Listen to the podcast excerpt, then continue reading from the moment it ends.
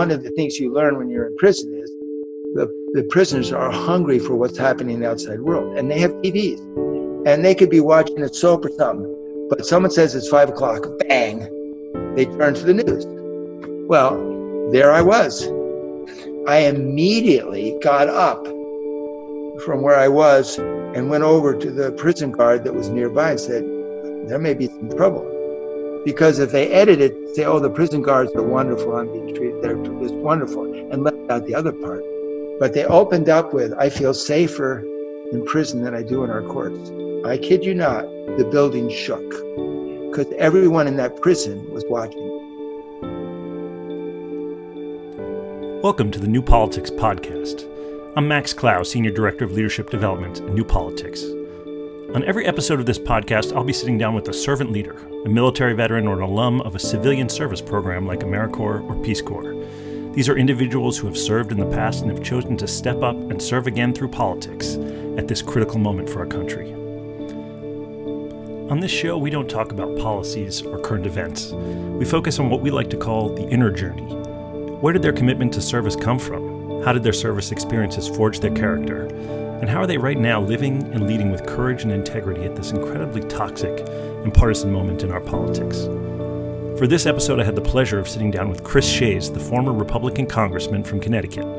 Chris won his first election in 1975 at the age of 29 when he ran for a seat in the Connecticut state legislature. He served at the state level from 1975 through 1987 when he won a special election to represent Connecticut's 4th congressional district in Congress, and he served there for 21 years before losing his seat in 2008. Chris is also a returned Peace Corps volunteer who served two years in Fiji with his wife Betsi from 1968 to 1970. In our conversation, Congressman Shays shares some amazing stories from his time in Fiji and explains how his experience serving with the Peace Corps influenced his political career in some very surprising ways. He talks about what it was like to spend six days in jail as a state legislature after being charged with contempt for protesting judicial corruption, and about his night spent at the notorious Cabrini Green housing project in Chicago while a member of Congress. Finally, he shares some thoughts on what he thinks of our politics today, 11 years after leaving office. Congressman Shays has some amazing stories to tell about his efforts to live and lead with courage, integrity, and commitment to service in politics, and I hope you enjoy the conversation as much as I did. I'm thrilled to welcome Congressman Shays to our show. Congressman Shays, thank you so much for joining us and being with our podcast today. Here's where I like to start. What's your earliest memory of learning the value of service? I think, in terms of learning the value of service, was the debates that took place between uh, Pres- uh, Vice President Nixon and Senator Kennedy. And my parents had worked, my dad had worked for NBC, so we were one of the first to have an, a, a, a TV, and all our neighbors would come and watch. But then when there were the debates in 1960, my parents bought their second TV, and it was one of those screens that filled the whole area. And um, uh, we listened to the debates. I had three older brothers. I have three older brothers, and by the time I was uh, in sixth grade, they had gone off to college, and one was in the Navy after college. And so I watched the debates with my parents. Now, my first recollection of politics was when uh, Eisenhower was running against Stevenson. And I remember going to the Republican headquarters and getting things that I could put on my bicycle and so on. Uh, but so public service, um, I think really, uh, I started thinking about it when I was in eighth grade during the debate between President, uh, well, then President Kennedy, but Senator Kennedy. What struck you about the debate? What what did you take from that debate that uh, struck you about service? Well, uh, in terms of service, that's when Kennedy talked about the Peace Corps. And I was, and my parents were uh, Nixon uh, supporters, uh, and we wanted Nixon to do well. Um, uh, but I was very interested in this concept that I could live overseas, learn a new language, be of service for two years. And so from that point on, I, I wanted to be in the Peace Corps. And you have to remember, in those days, you know, young people, when they went to college, they just went to college domestically. They didn't go overseas. They didn't travel. Uh, and the thought I could, you know, live somewhere else in another part of the world um, in service to my country was very exciting. So even as a kid, you dreamed of doing the Peace Corps. I mean, years before you got a chance to go. Uh, yeah, as soon as it was uh, it was discussed, and then when he became president, yeah, absolutely. But the, I'm kind of a strange kid because by the time I was in third grade, I knew that I wanted to work in government. I had a teacher named Mrs. Capella. I wish I had able to have contacted her before she left this earth. But she taught me the love of reading. I joined the weekly reader book club. Um, she had all these kids' versions of historic people. And I must have been hyperactive because sometimes she'd put me in the back of the room and, and with a whole stack of, of books, and I would read those books sometimes in class. And um, but it was about Davy Crockett, Danny Boone, uh, Abraham Lincoln, George Washington, um, you name it, all those historic people. And I knew from that point on, I wanted to be in government. Now, I didn't want to be in politics necessarily. I didn't want to run for office because I wasn't the most popular kid in the class. I mean, I you know I had lots of friends, but I wasn't the kid who was going to run for class president or for the president of student council. In fact, the only time I ever got to be in in uh, in the council was in ninth grade when no one seemed to want it and said, "Well, I'll take it." I really wanted it, so um, I would have been afraid to lose, run and lose. By the time I became a senior, and and so um, I'll just say that I just had a real affection for American history, and all my teachers knew that. And if I got if I got a C plus in English, I got an A in history. And uh, but they also knew that I loved politics. Uh, by that time, government, I'd say more than politics. You know, actually, in those days, politics was more like government than politics is today. It's a very different thing. Um, so, at any rate, um, by the time I was in senior, uh, I thought maybe I'd run for public office. And by the time I was in college, I knew I would. Interesting. And so you always had this interest in government and you chose to do the Peace Corps. Help me understand. Did you see the Peace Corps as kind of a step towards some kind of public service? How did you see that as a step well, in your path? I, I was a teacher, you know, and I was working uh, my wife and I both were in the Peace Corps together. Um, and you know, when we got out of the Peace Corps, we each had one thousand five hundred dollars set aside. You know, the Peace Corps gave us, so we had a grand total of three thousand. Now, when you're washing your underwear on the rocks, and um, uh, you you and all your clothes, by the time you get home, you need a whole new set of clothes. So, zip, there goes the three thousand dollars. Um, at any rate, um, uh, I also, when I was in the Peace Corps, ended up advising a uh, a 10,000 uh, female uh, cooperative on on you know special things that the chains made and sold uh, to tourists. I was in Fiji in the South Pacific with Betsi, and people kind of laughed at, well, well, what kind of service is that? well, we, the first place we went to was uh, the center of Viti Levu, and it was called Lhasa, Lhasa Levu, which meant lots of laughs. And the only way you got up was through a punt in a narrow creek. The boat might be 20 you know feet long but it was you could hold on your hand either side of the of, of the boat so it was narrow it was going upstream and it would carry go and get bananas and bring them down and bring people back and forth by the time we were halfway up the, to our destination, and it was only a day's trip. Um, the children looked at my wife in absolute horror and would hide behind their mother's skirt in absolute shaken fear of my wife, who's absolutely very beautiful and, and very why? Why were they afraid? They'd never seen a white woman before. Never ever seen. They'd seen a white man because certain now Fiji was a British colony. Probably had government officials that had come up, and there had been a Peace Corps volunteer ahead of who uh, was in the village that we ultimately went up to, um, and it was um, now uh, a week later. Uh, they I think of this kind of funny story. When we got to Las Vegas, there was a little puppy that came up, a young dog, and my wife got down on her knees and said, uh, Lakamai, which means come here in Fijian. The dog looked at her, did a 180 degree turn. The hair was up like you know, way up high. And it was almost like a cartoon running down this path in a puff of smoke. And and I, now a week later though, uh, Betsi and I are sitting with these kids and they're sitting all around us and they're poking our skin.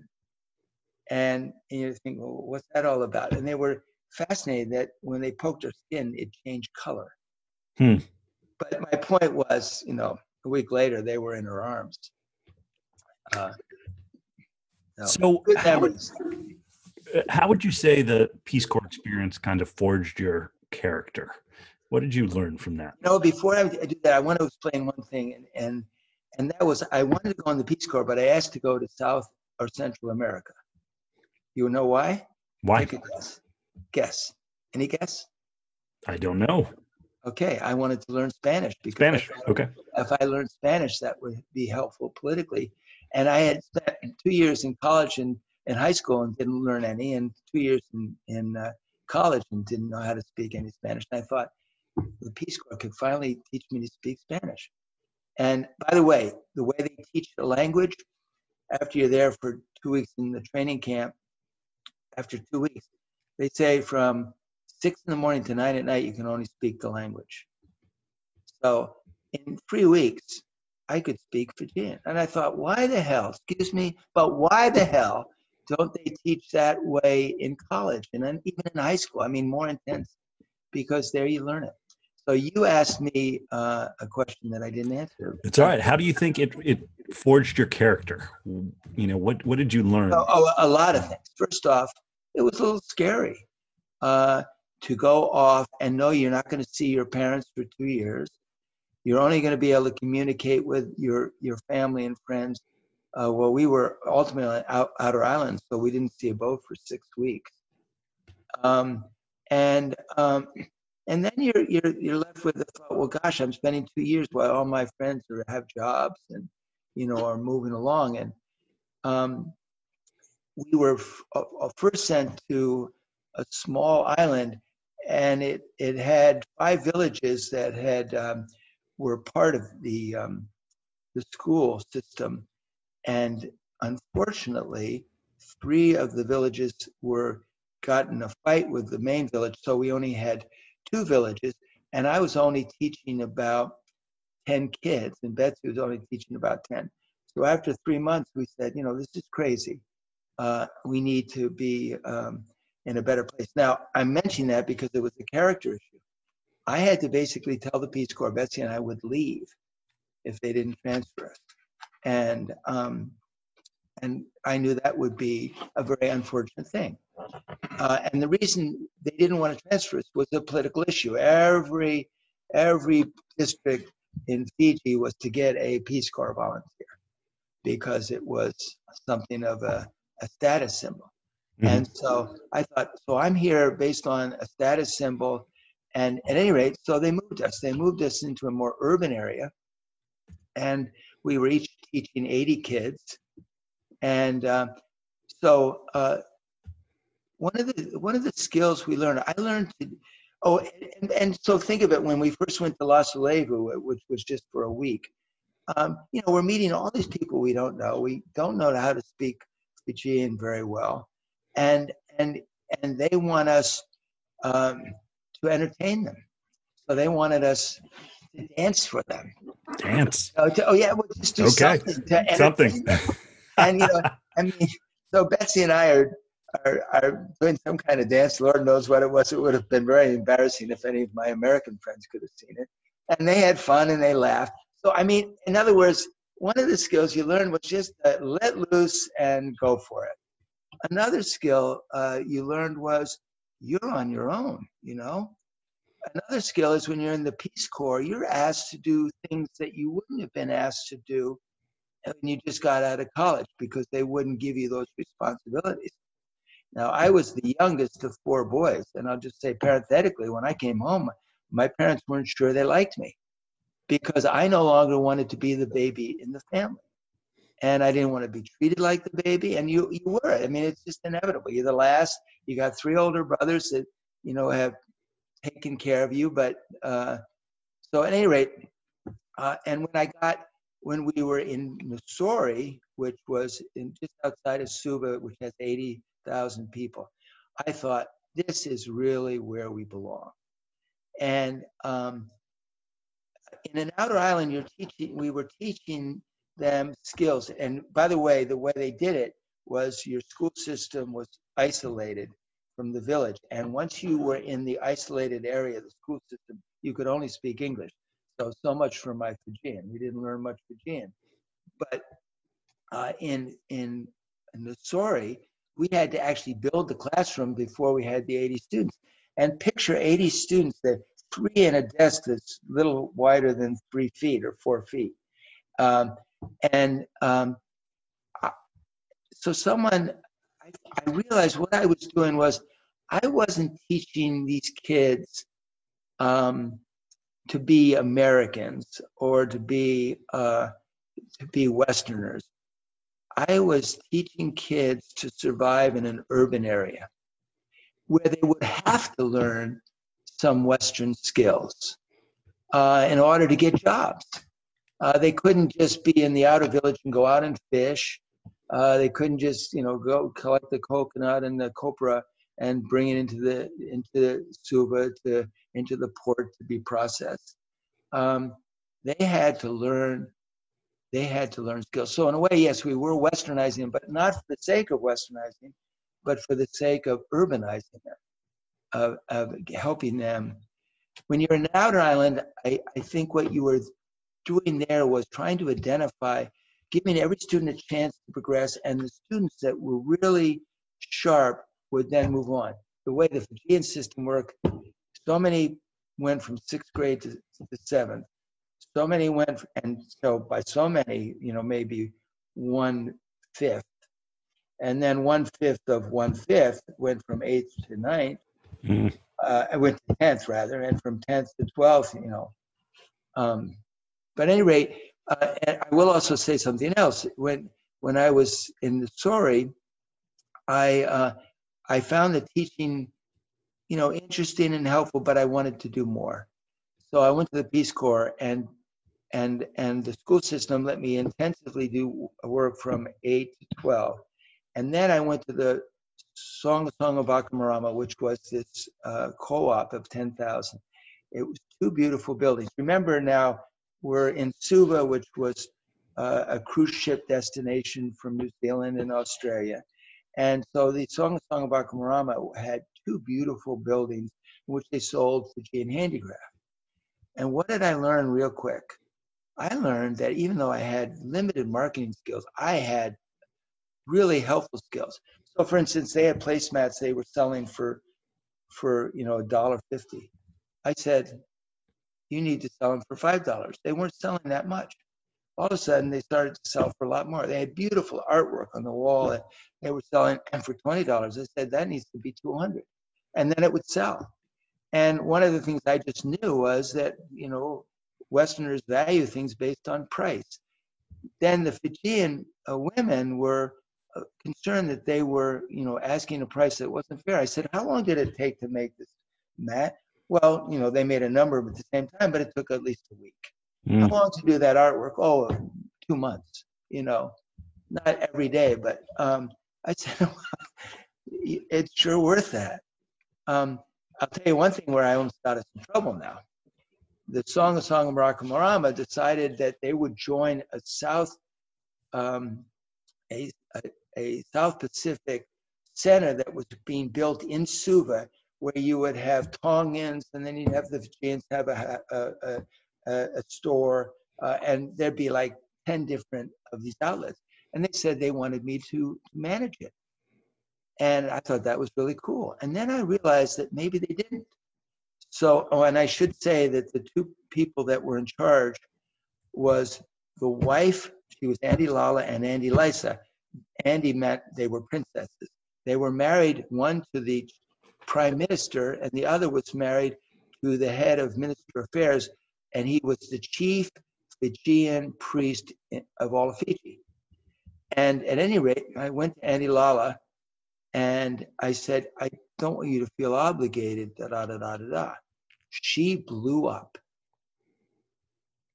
How dare you, in essence, how dare you tell me, you know, Adi Lala, that I have any obligation to you? In other words, I'm a princess and you are a mere employee.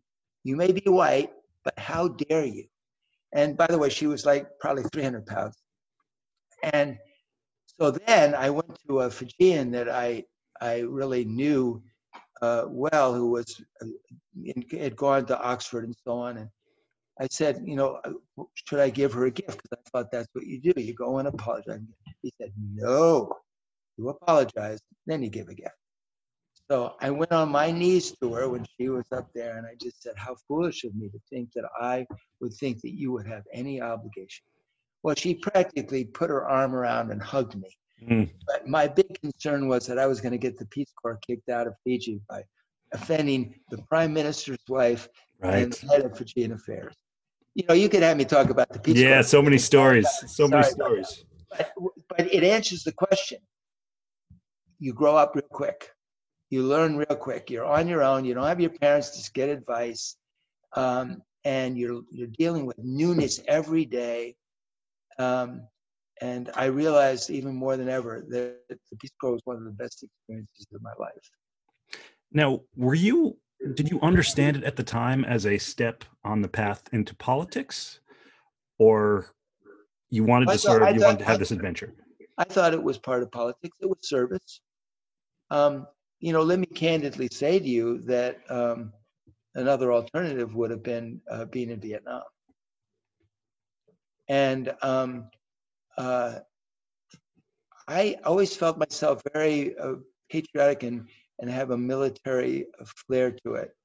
But um, I thought people were dying for no reason at all. Mm. So, and when I got out of the Peace Corps, um, I basically determined that I would go to jail before I would go to, to uh, and applied to be a conscientious objector and I, I became one. Now, I thought that would hurt my political career, uh, but I felt uh, incredibly comfortable doing that. Say more about that. I mean, this is what this podcast is about: is trying to illuminate how people in public service kind of live and lead with that kind of integrity. And so, you say you felt very comfortable about that. Help us understand. Well, I applied. I applied to be a conscientious objector. I needed two out of the three votes locally to have it go national because uh, the national government. And um, I told them, I said that I would not go to Vietnam, um, that I was a conscious objector. I would be willing to serve in another capacity and go to Vietnam, but um, uh, uh, but not not uh, um, to kill. And um, and I'm going to say, ironically, that's became an issue when I voted to go into Iraq the first time. So, for transparency, were you conscious that there might be some political consequence to that? I, w- I was conscious that there would be political con- consequence. Um, and let me tell you, I admire and I, I, I ask every soldier, Marine, you know, sailor, whoever, Air Force person who was in Vietnam to tell me about their experiences, and they they had amazing experiences. Uh, but at any rate, um, yeah, no, I knew that that could be a very difficult thing politically, um, and uh, I also knew that I had said that I would go to jail before I uh, if they didn't grant it, and the the national board granted it. And then what happened by the time um, I I I was you know ready to serve, my peace, uh, my my board became very um, contrary to the war, and didn't didn't you know have people sign up. And it was just clear to you that there was some inner integrity that you were not willing to sacrifice. This was. Yeah, I mean, sometimes sometimes you know you wonder was it also selfish? Mm. You know, some people were in Vietnam and I wasn't. Mm-hmm and it was my generation. Yeah. Yeah. And so I, I will tell you, I went out of my way uh, in politics to honor those who served. Hmm. And I made it very clear that I didn't. I understand. Now, I always, I always felt that the Peace Corps was service, right. but and and so I, I felt I met my sense of service there. I understand. So now you're 29 and you make a run for the um, Connecticut legislature and you win. Tell us when, why did you decide to enter the arena then? Uh, well, first off, everything I did from third grade on, I always had a focus of what my interest was, right? I'm very unusual. So it's like if you know you're in a room and the door is in one side of the room, you're not going to go out by going in the opposite direction. So I was constantly going through the door. And um, so uh, when I went to college, I was American history and political science. I uh, did work campaigning for Paul Findley. I did a a survey in Suva and Springfield, Illinois, because I went to a small school called Principia College out in Illinois. Um, and uh, so I was constantly involved in that. When I got out of the Peace Corps, um, I thought life was Norman Rockwell and everybody would want me. It took me three months to find the job. Uh, and, and that was really uh, a shock to me how long it took. You know, we came back in September and I started in January. But what I did was I went to about 30 mayors and I wanted to be their administrative assistant. I wanted to work in local government. And the cool thing was the gentleman I ended up working with, Larry Hyman, was the he hired me because he had, even though he was in a small town, he was a president of the Connecticut Conference of Municipalities, and many had extra work working for all the mayors. So we ended up going and lobbying up in Hartford, uh, and and I was being exposed locally, and then getting a taste of the statewide issues. So um, I then went to graduate school because I always knew I wanted to. And in graduate school, I got an MBA. Everybody said, "Why don't you go into politics?" excuse me, if you're going into politics, why don't you become a lawyer? And my conclusion was, uh, if you only had one skill, maybe lawyer was it. But we had too many lawyers, and and I got an MBA from NYU. But remember my public service issue. I then got. Uh, I ended up taking some of the courses at the School of Public Administration for my MBA course, and ended up getting two degrees, mm. MBA and MPA. Um, so I was working for a mayor. I then went back to school, and um, I was going for my doctorate. And I realized nobody wanted to run as a Republican in North Stamford, even though Republican, because of Watergate. Well, when Ford uh, became president, everybody's willing to forgive the Republicans. Um, but I was now the candidate uh, in the 147th district for state representative. And I remember working on my brochure with some wonderful mentors. And we had this phrase in brochure the new openness exemplified by President Ford. And then we got a call turn on your TV. It was Sunday morning, never forget it. Nixon had just pardoned, uh, Nixon had just been pardoned by Ford. Out went the new openness. And excuse me, the shit hit the fan um, I was now the candidate. People, I was going to be the candidate. No one wanted it when Watergate and Nixon was there, and then when Ford got it, things looked up, and then when Ford pardoned, they were worse than before with Nixon. And you know, I would go on door to door, and some people would say, "You may, may be a very nice young man, but I got to send your party a message." Um, I went from door to door and I had wonderful help. And my slogan was Christopher Shays is listening. Now, mm. that was a dangerous slogan because remember the tapes. Ford was taping every, and excuse me, right. was taping. But what happened was my mentor said, if you really are listening, it will ultimately have meaning. And um, then my opponent said, oh, he's listening, but what's he going to do? And so then, just so you know, listening is a huge strength to being effective because you get motivated by hearing people and you know what they're thinking and you not only know what they're thinking you know how, why they're thinking and you know the words to use that express their concerns and so uh, at the end, we had one. Uh, Christopher Shays is listening. You open it up. This is what you said. Da da da da da. This is what I'll do. Mm. That's what you said. That's what I do. That's what you said. That's what. And there were some things that people didn't realize were of interest to people that, you know, um, I wanted. Now I will say, you know, the first few days when I started was interesting. Oh, the other thing is, I would spend 20 minutes with someone, and my mentor, my mentor said, well, if you do that, you're only gonna, you're only gonna get to 40 homes or less. But there were some homes where no one was there. But the word got out that I was for real. And then I learned something by going door to door, listening.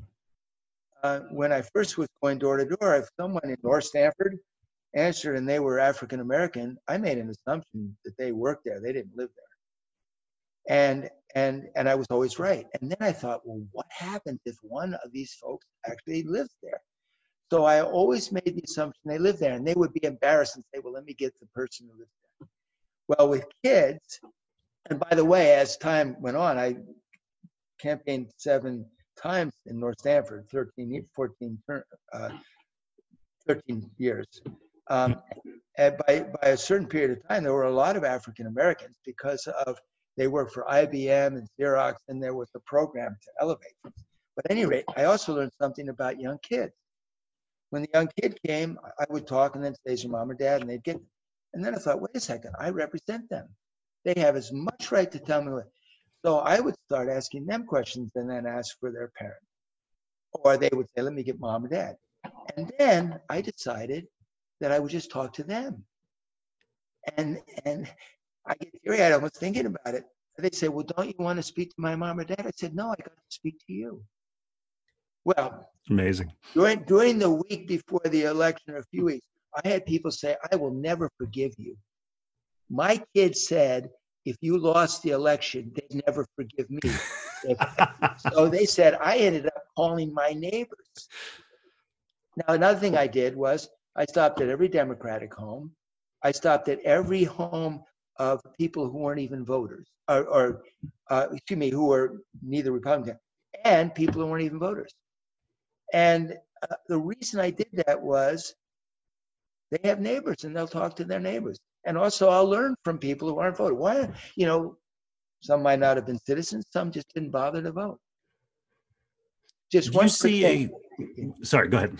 Yeah, just one quick thing. The first day I went out, I, I went to a home and I spent about 40 minutes, almost my first call. And then they tried to talk me in, in not running. And then they um, explained why. They were, it's a seven day Adventist, so they, they, or, or it's another faith um, where they don't believe that you should participate in government. Only God is the, is the govern, government. So my very first or second call in that first street was spending 40 minutes with people who not only uh, didn't vote, they didn't think it was right to vote, and they tried to convince me not to be a candidate. That was the, my introduction. Amazing stories. Um, did you see a connection between your experience in the Peace Corps and the way you campaigned and the way you governed? I mean, how do you think your Uh, service I- experience influenced your approach to politics? it gave me tremendous confidence. Um, first off, I, I'm, a, I'm a Christian scientist, and one of the things that we believe is that people are inherently good, not inherently bad. Mm. And um, so I would try to find the goodness in everyone. And I and I obviously enjoyed people, but the Peace Corps opened me up in, in, in a way that I can interact with anyone. I could be with the poorest of the poor and the wealthiest of the wealthy and feel comfortable. In fact, when I was a state representative, I one time went, my wife and I went to a homeless shelter. We didn't tell the press at all. Never did. But um, the, um, the, the uh, homeless shelter called and, you know, the press thought this was amazing. Why would I stay at a homeless shelter and bring my wife and daughter? Well, my wife was perfectly comfortable. She was a Peace Corps volunteer. Where hadn't she lived? and we you know, were thrilled to expose our daughter to this experience. And and that that morphed into when I was a state representative, I would go to homeless shelters and spend the night and never tell the press. And the press didn't know. And I would tell tell the shelter if they told the press I wouldn't come because I didn't want the press to think. And I would have I would have a community meeting at a homeless shelter. Can I tell you one story about a homeless shelter? Absolutely, absolutely. So I'm in Stamford, and bedtime is 10 o'clock or 9 nine thirty. I thought, gosh, I, this is great. And we, we don't wake up until 7 or so. so I'm going to have a great sleep. And they put me in with recovering alcoholics or you know, whomever. And there was, uh, and I was in a top bunk bed, and there were probably probably eight bunk beds. So no, say say six bunk beds, and and and therefore 12 people. And, and so I got in, and there was just this dim little light, and I started to fall asleep. And I thought, this is how do you beat this? And we had a little conversation. So one of them said, "So, what's George Bush like?" And and so for the next half an hour, I am having the most intelligent conversation, not with all of them, but probably four of them about politics. They knew more about politics than I did, right? more about government because they read every day. They were homeless, and you know that was one of the things they did, and um, and it was just a real good eye opener of the stereotype. They knew more than most of my constituents about what was happening in government. Uh, a good, le- and then the next day, I met a gentleman who had had three stores. I knew the stores. They had gone a belly up, and he was living in a homeless shelter. I mean, from three stores to living in a homeless shelter. Homeless. So, um, but I, I have to tell you, I think I wouldn't have been able to do that if I hadn't had the Peace Corps experience. Yeah. And that, I think it's safe to say that is not standard politician uh, decision making these days. That's amazing. Um, yeah. I'd love to, to tell you another little sense of what guides me. Yeah, please. Um, a, true story of a father telling his son about feeding the wolves. And he says to it, Cheyenne, Cheyenne, I think it was Cheyenne. And uh, he says, son, uh, there are two wolves within us. One wolf is good, kind, caring, thoughtful, intelligent, patient, all the good qualities. And the other wolf within us is evil. He's bad. He's um, mean. He lies. And you know, you get the gist. And he said, Your life will depend on which wolf you feed. So um, I always tried to feed the good wolf Mm, uh, in myself and in others. powerful.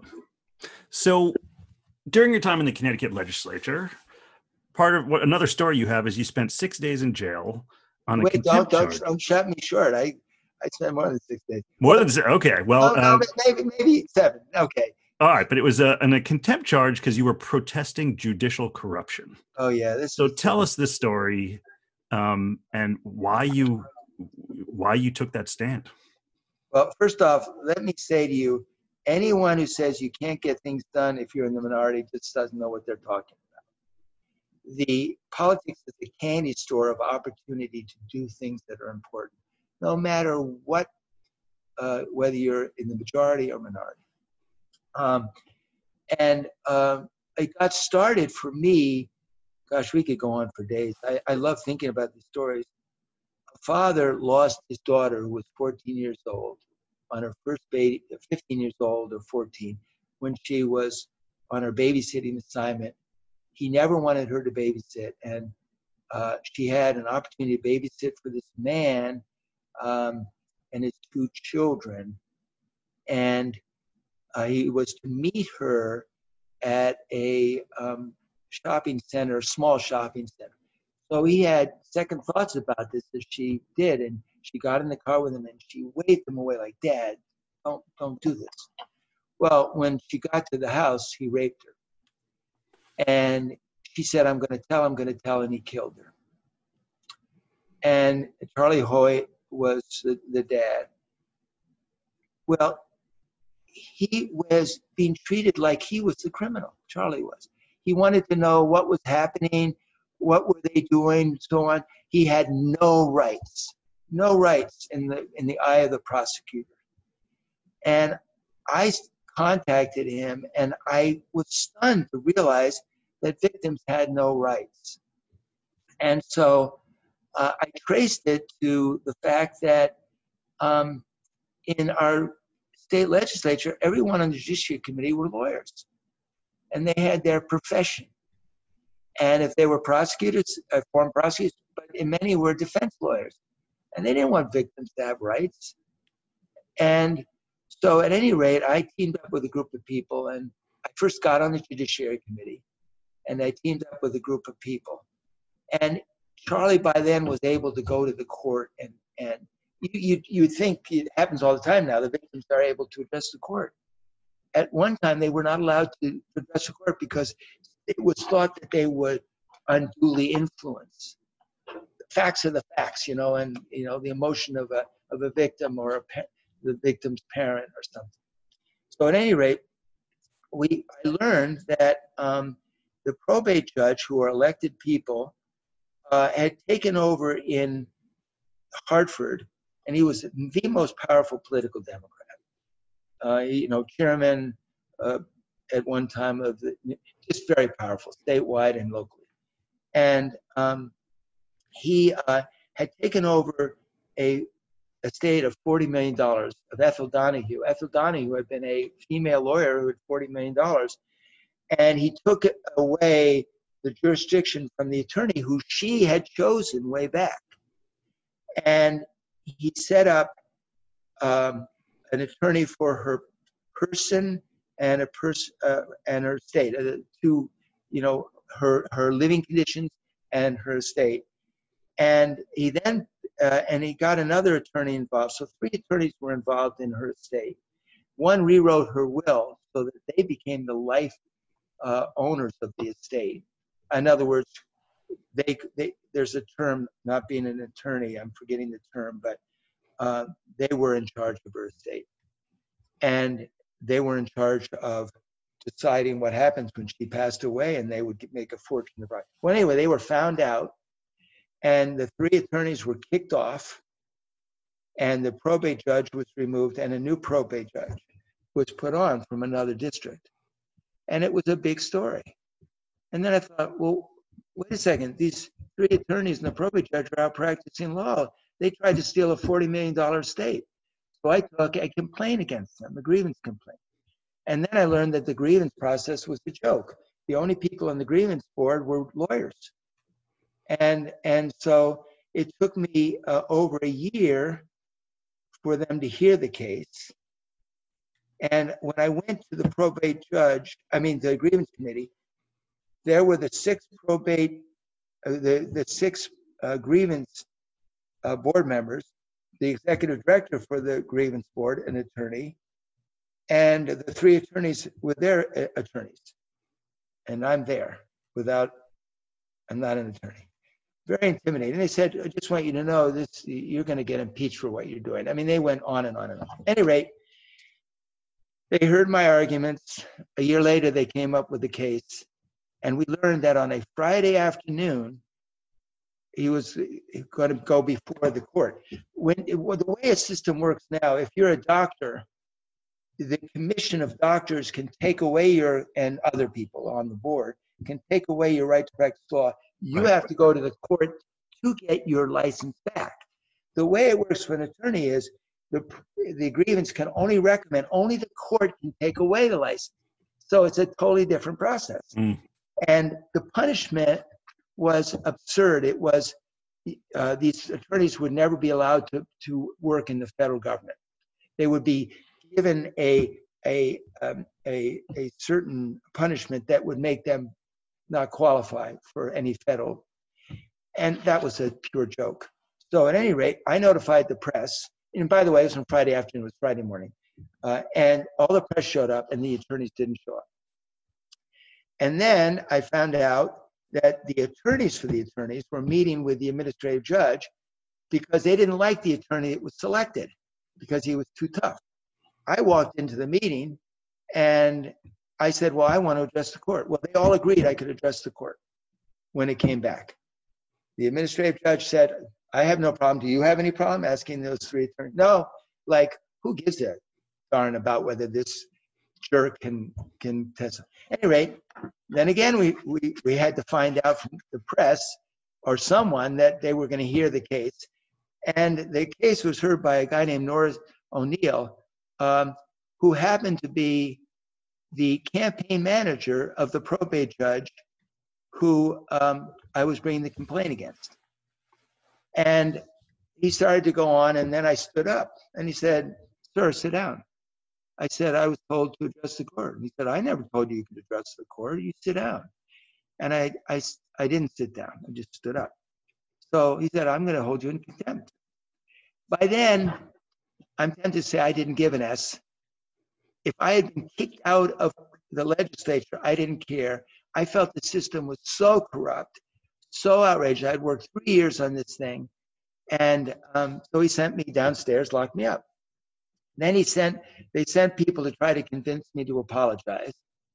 Um, but to the credit, the prosecutor, the state's attorney, who was Mr. Ethics, Mr. Clean, came to me and said, I admire what you've done.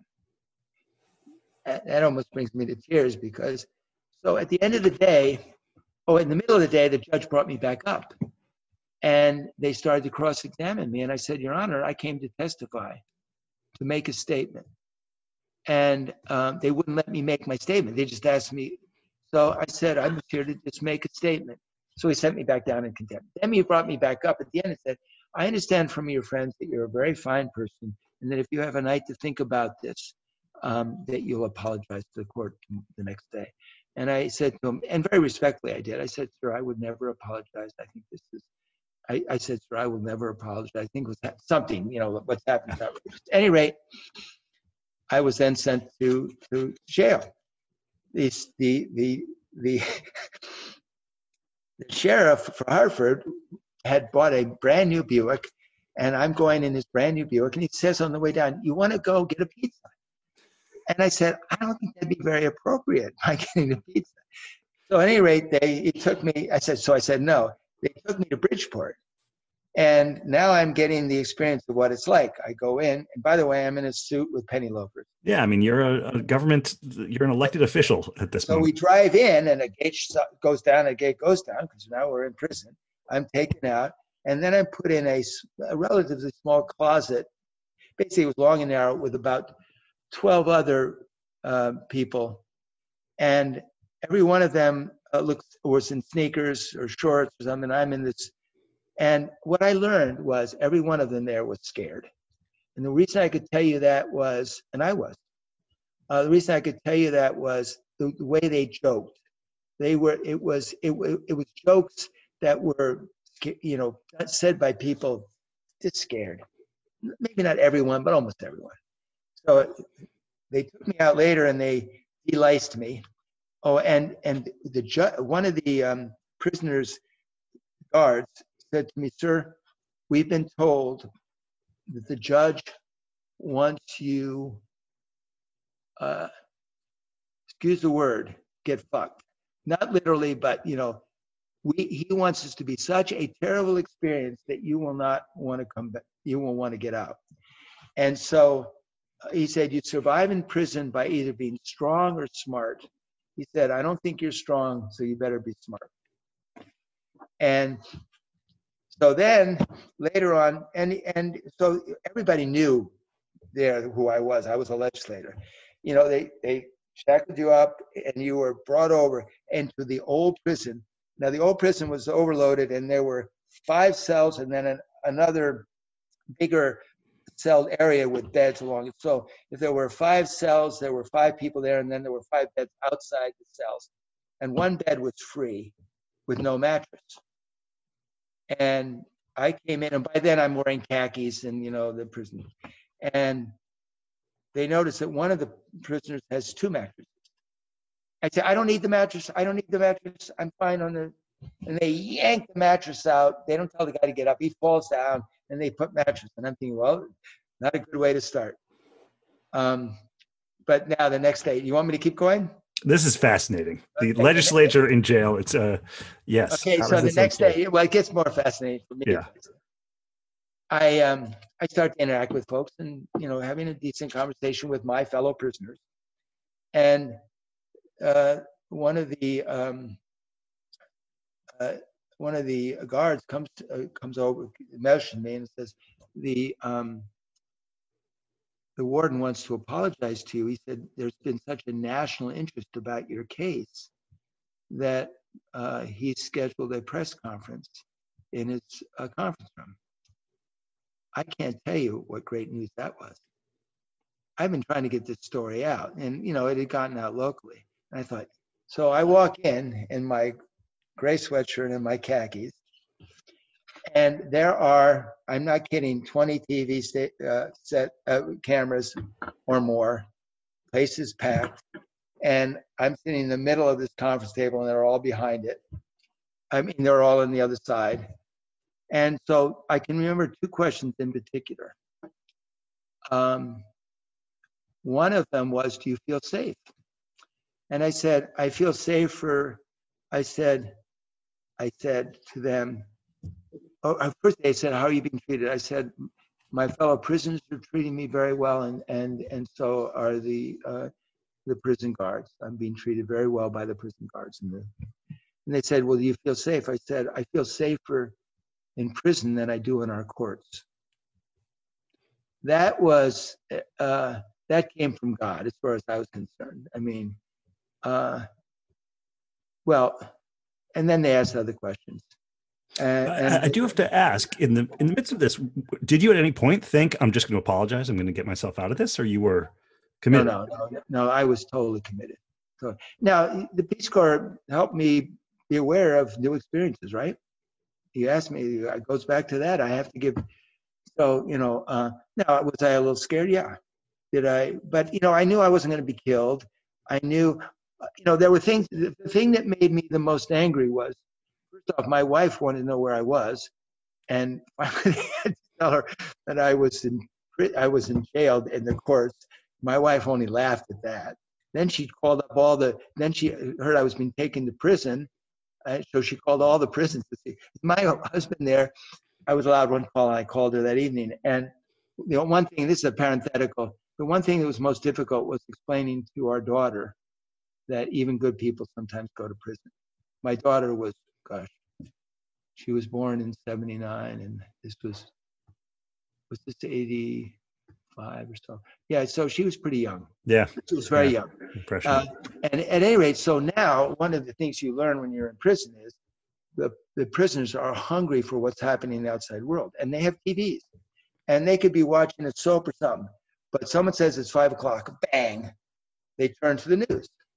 Well, there I was. I immediately got up from where I was and went over to the prison guard that was nearby and said, there may be some trouble. Because if they edit it, say, oh, the prison guards are wonderful, I'm being treated, they're just wonderful, and left out the other part. But they opened up with, I feel safer in prison than I do in our courts. I kid you not, the building shook because everyone in that prison was watching. Yeah. The building, and remember, these were the, these were where you had the, um, this was the old prison, so it was very open. And you could, you know, the level below and the level below that, so they were stacked. You could I could have led a prison riot. I could have done. Now, the, the problem was that when I had breakfast, lunch, and dinner now with others, everyone came up and wanted to tell me why they were innocent and so on. Uh, at any rate, uh, I agreed to, uh, the legislature was really un- unhappy because technically a member of Congress of legislature is not supposed to be arrested while you're in session because they didn't want the governor to, you know, or the king or whatever. So um, I agreed to leave the prison after three days or four days, three days, as long as I came back as soon as the session over. As soon as the session over, arrest me, put me back. And um, I'll tell you a little irony. I was the ranking member of the Appropriations Committee, and I was chairman of the Judiciary Subcommittee. There was an honor that used to happen that the minority, I was, uh, that, that um, you could be um, the bottom line is you could be a, a, chairman of a subcommittee, even though you're in the minority, for the ranking member of the appropriations committee. So, um, and I had been taken off that by my by my um, majority leader, who a minority leader. He he removed me because whatever, and then he was forced to put me back on. Um, so I then I went to prison afterwards. Now the thing I need to tell you is they put me in a different. They put me in the newer prison. If they put me in the newer prison, I might have been tempted to apologize hmm. because uh, because um, it, there was nothing open about it. It was all concrete blocks. My cell was, I had a little window like this out of, the back was meshed, so dirty meshed that you had no light. I had a wonderful uh, fellow prisoner who was in the bunk below me. And I asked him, why did he get in prison? He said, well, I got in an argument with someone in a bar and I went to my trunk and brought out my sawed off shotgun. And I said, why the hell did you have a short, sawed off shotgun in your car? I mean, give, you, know, you know, that has only one purpose. At any rate, um, but I was, I, my bunk bed was so high up that if I sat up, my head would hit the ceiling. I got, I was claustrophobic. It was incredible.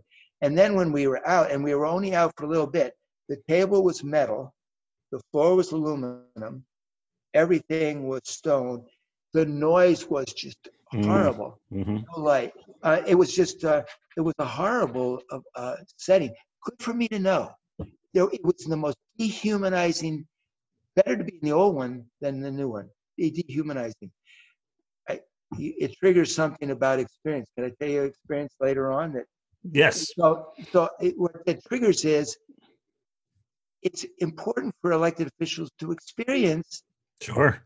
So, you know, I flew on helicopters late at night with uh, where three helicopters are together just to understand what it's like for our soldiers in these helicopters with no air conditioning and, and the danger. But one of the things I you, you might find interesting, I I had a public hearing about housing at Cabrini Green in Chicago.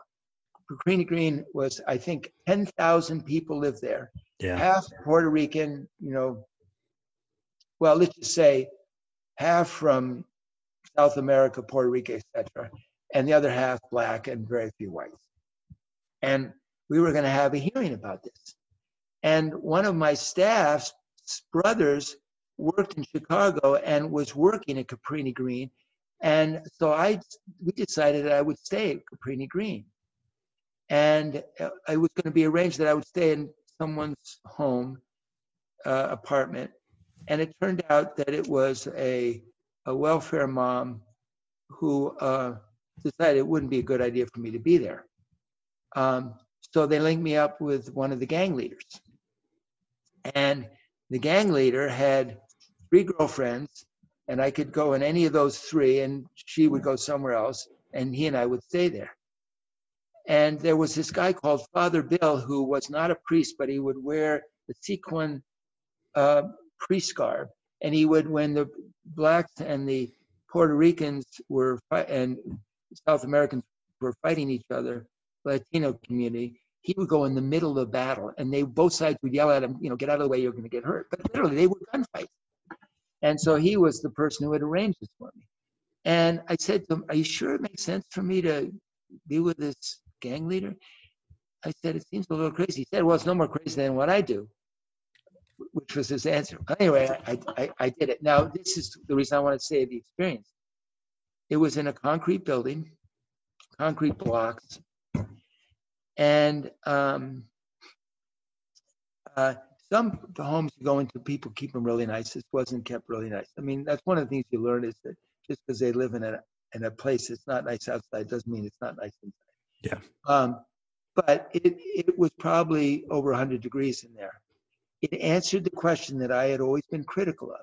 Why do moms take their young children at 12 at night outside these, you know, these housing projects?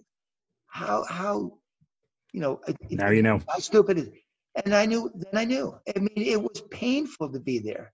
So at any rate, we go and we start walking around with the gang leader and another one and I'm in a white shirt and khaki pants, and one of them walks behind me, and I'm feeling a little uneasy about it. And I say, How come you're walking behind me? And he said, Well, you look like you're an FBI agent, and I don't want them to think Literally, it looked like I was FBI. My gang leader takes me to one of the places he lives, and he shows me all the artwork he did in prison. He had a newsletter for Cabrini Green, and then the two of them performed um, a song for me. Uh, you know, it was just this weird experience. So then, about three in the morning, we get back. I have a hearing the next day, and I'm trying to get some sleep, and and he's uh, smoking pot and says, "You want to, you want some?" I didn't want to tell him I'd never had any, but um, I said no thanks. Well, then he started to get really strange. He said, "Why are you here?" I mean, it was just, and the other thing I should tell you is there was no doorknob on the front door; it was loose. So he said, "Oh, I'm going to go out walking again." He left and he took the doorknob, and I thought, "I am locked in this place." I got 3 mm-hmm. hours sleep. Any, anyway, the next day it was a great hearing, um, and I was far better prepared having spent that night. Did any of your colleagues uh, say anything to you? I mean, I, am Did anybody else do this? You didn't tell them. You just. I didn't, tell, I didn't tell the press. I didn't. You know. And you just felt like you needed to understand this place to be. Yeah. Well, you know what? Where they had me is they had me in the most expensive hotel in Chicago. Right. And the reason is, and this is, you know, what some don't understand, these hotels give really good government rates. So they might be uh, less than, uh, you know, Motel 6. And so, anyway, I was I was staying at a. The next night, I stayed at the nice hotel. I felt I could get away with it. Mm, amazing story. So you were, you know, during your tenure in Congress, you were considered a maverick in the GOP. For example, you're one of only five Republicans who voted against President Clinton's impeachment. What well, was it four, like? There were four who voted against. Uh, only uh, four voted against all of them, and one voted against part of it. So you're right. Ah, five. Okay. Yeah. Okay. But you're what, right on your statistics. I shouldn't try to keep correcting. Did a little research. Um, but I want to understand what it was like taking stands that were unpopular with your own party and kind of how do you sustain yourself through the challenges of acting on principles even when it's politically difficult with your own party? You're always in the battle. So you're you're always relevant. Now there's a cost. I was next in line to be chairman of the government oversight committee the government reform committee. Um, tom davis who was way back ended up being the chairman but he had also been the the, the party owed him because he had been head of the congressional campaign committee. So he, he, they had to give him something. And I was told because of campaign finance reform, you know, it was McCain, Feingold, in the Senate, Shays Meehan in the House. And I'll tell you parenthetically, McCain told me after it passed that if the court ruled it unconstitutional, it would be Meehan. And if they ruled it constitutional, it would be McCain Feingold. Unfortunately, became became Feingold. Yep. Um, but um, uh, they told me that Chris, there's no way that we can't can they, the majority of Republicans are against campaign finance reform. You're going against the majority, not just against the leadership, and and there be have to be a price to pay. And I understood. I understood there'd be a price to pay. To the credit, because I understood, to the credit of the leadership, they made me vice chairman of the committee. They allowed me to stay on as chairman of the Government Oversight's National Security Committee, even though my term had ended. Uh, and they let me, uh, I was on four committees. I mean, they, they tried to treat me well in every way they could without it looking like I had been rewarded for going against the party. And um, so the, the big sadness for me was when I lost the election in 08, I was then going to become chairman of the Government Oversight Committee. And uh, I would have done what Kennedy did. I would have hired the best and the brightest, and I would have um, hired less so I could have paid them more. Mm. My sense when I hear you talk is there was a real inner clarity for you around this. This was not you were not writing pluses and deltas and should I do this or should I? It was just you kind of knew what you stood for, and even if there were serious political consequences, you were not going to detach from that. Am, am I kind of understanding your experience through this? Yeah, yeah, but but understand, I I was in sync with my district, you know, and I got, I mean, so I mean, I it wasn't like I was a maverick against my own district. I my district was a swing district, and a lot of thoughtful people who wanted me to be an American before I was a Republican. and that's that's not happening today. Um, and and I always knew I could lose the election, uh, and I ultimately did. I won in 06, and I was one of the top, top six targets. I was again one of the top six targets in 08 and lost. Uh, when uh, and I have to tell you, it it it was a disappointment then, and still a disappointment. I felt my mission in life was to do exactly what I was doing, and so it. May I tell you one disappointment I had that I was going to do as chairman? Please. I had a hearing. I had great hearings, and I learned something in my my freshman year. Uh, my freshman year, I was in the government oversight committee, and the chairman was the uh, Texas tough guy, wonderful partisan, but but strong as hell, and he cared about his committee. And here's this new Republican freshman, and I was asking questions to the witness, and the witness wasn't being responsive. He hit the gavel, and he said to the witness, Congressman Shays has as much time as he needs for you to show him the respect to answer the question that he's asked you. And then, of course, he did.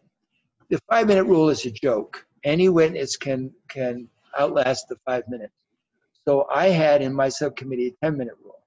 And if, if a Democrat was asking a question and a Republican witness or whomever was not being responsive, I just, I just said, this, the gentleman has as much time as he needs. Then I had something else in my hearings. I had the government officials would come and go, and I let them know that if they came, they stayed because they needed to hear everyone else. Or they would come in the beginning and they'd be the last to testify. And then on occasion, I had their challenger sit next to them so they weren't just the only one.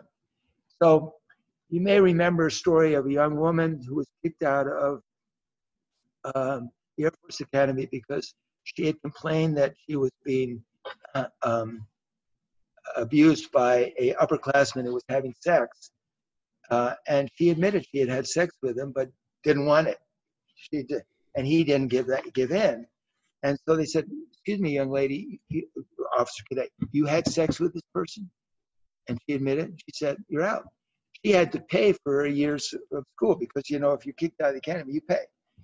The guy who did was involved was not kicked out. And finally, the press got a hold of it and they kicked him out. Well, now she's at Parson, she's at some big school. Uh, and I decided to have a hearing. So she comes and testifies. And I have, I asked the commandant of the Air Force Academy to come. He didn't come. He pleaded with me. He said, My deputy is a woman. Could she come? I said, Okay. So, at any rate, the deputy comes and this young lady comes, and they both are testifying. And the deputy says, You know, sir, we know we made a terrible mistake. And I said, Well, did you ever apologize to this young lady or to the woman, you know? And she turns around immediately to look at, you know, the, the 10 brass that all are got, and all of them are like, you know, oh, she said, Sir, evidently we haven't. So I said, Well, now's your chance. Turn off the mics and apologize. So after the hearing, this is what I want to tell you. Now, this is an 08. I say, if I'm elected, I will either be the chairman, I can hire 80 people, or the minority uh, uh, in, in the committee leader, and I can hire 40, and you're going to be one of them. And you're going to be assigned to look at sexual harassment in the military, and you can start with the academies. And if you go to the academy and the, the commandant and you want to meet with all the group of women, and you, she would know what to ask for there, and privately, and you, you get any um, reluctance, you let me know and I will call them up and say, sir, I'm going to come myself if she doesn't get it. And if I came, obviously they would have. Yeah. And so, and I just relished the thought of that. And I lost the election. I didn't get to do it. But that's, you know, some of the things I would have just relished it. Yeah. Yeah. So you left office in 2009. I was defeated. Let's defeated. Let's defeated. No, right. So uh, it's 2020. When you look at the current state of our national politics, how do you understand what's going on? I, I weep. You I weep. weep. I, I mentally weep. Well, when I was first elected, um, you, it, you were you were patted on the back if you worked with the other side. You were you were now um, if you worked with the other side to the extent that you were way off your own party, you might you'd be criticized. But they expected you to look for common ground. And I re- I remember um, I ran for the Senate in, in 2012 and, and didn't get the nomination. And I remember talking, so that's just, you know, four years later. Um, I remember talking with with the with the group that, you know, just definitely wanted to protect the Constitution. Don't compromise. I'm thinking, don't compromise, protect. What do you mean, don't compromise? How is not compromise? Don't compromise. Don't be true to the Constitution. I said, to this person and many uh, during the course of the debate, the campaign had said it, it, was created because there was no compromise. We had the Articles of Confederation, and and and we had people not working with each other. It was designed to create compromise, and it was a, a instrument that was a complete compromise. So let me start off. The Constitution was a complete compromise designed to create compromise. And I said, and you want me to not compromise? No, I want to respect the Constitution. So what do I see now? If if a Republican gets in the car with a Democrat, he thinks he's being bipartisan. No, in those days, uh, let me just tell you a story related to this. In in my last term, before I was defeated, there was someone I worked with very closely, a Democrat, and I get a call from her as I'm about to come in the chamber. And I just came in the chamber, put the phone close to my head, and she's on front row with her hand like this, talking to me. She said, "Don't sit next to me. You're one of our targeted uh, members. You are a targeted member, and if I, I'm told I'm not supposed to do anything with you, co-sponsor bills, speak well of you, do anything with you. And if you sit next to me, they're going to want to know everything we talked about. We'll talk later." But from that point on, she never did anything with me. Nancy Pelosi, that same week, I kid you not. Now, this is the year they were in power. I won the 06 election, and people were surprised that I did. And this is Nancy's exact words Why can't we all work together? Now, that what I don't like about what Nancy did is it was so hypocritical. Newt Gingrich would have done the same thing, but he would have never claimed, "Why can't we work together?" He would never he would basically say, you know, we're going to do it our way.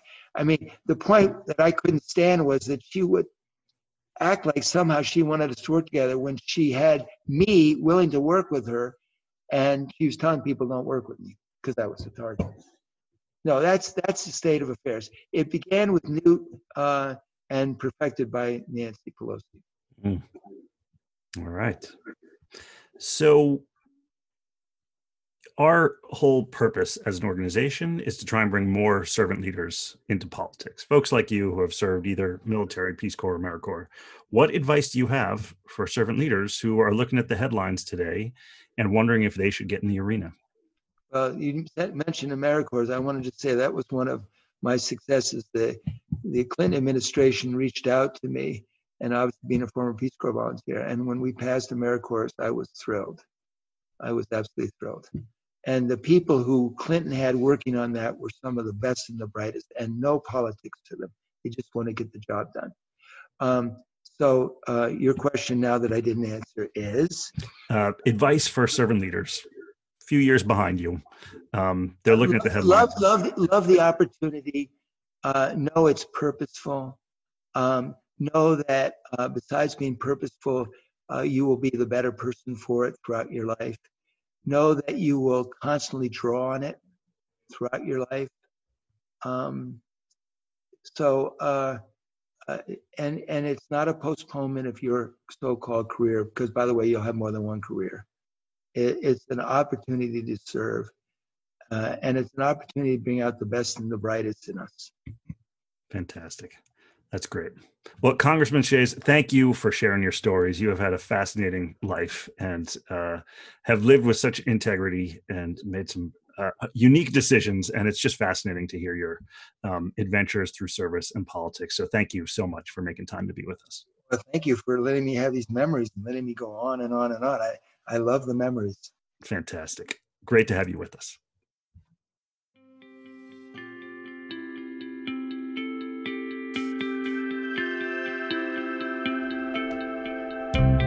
This has been the New Politics Podcast. I'm your host, Max Clow.